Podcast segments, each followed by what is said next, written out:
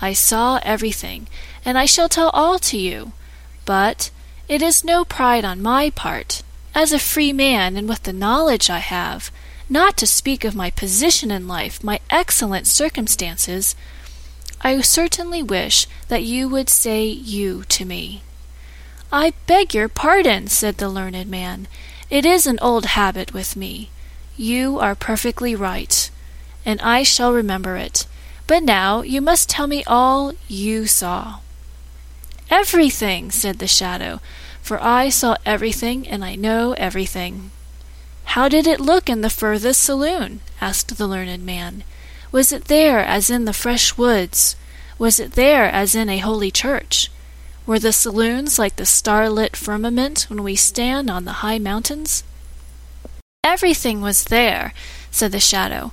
I did not go quite in. I remained in the foremost room, in the twilight, but I stood there quite well. I saw everything, and I know everything. I have been in the antechamber at the court of Poesy. But what did you see? Did all the gods of the olden times pass through the large saloons? Did the old heroes combat there? Did sweet children play there and relate their dreams? I tell you I was there, and you can conceive that I saw everything there was to be seen.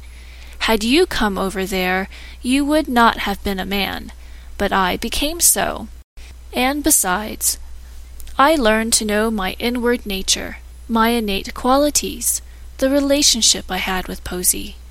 At the time I was with you, I thought not of that, but always, you know it well, when the sun rose and when the sun went down, I became so strangely great.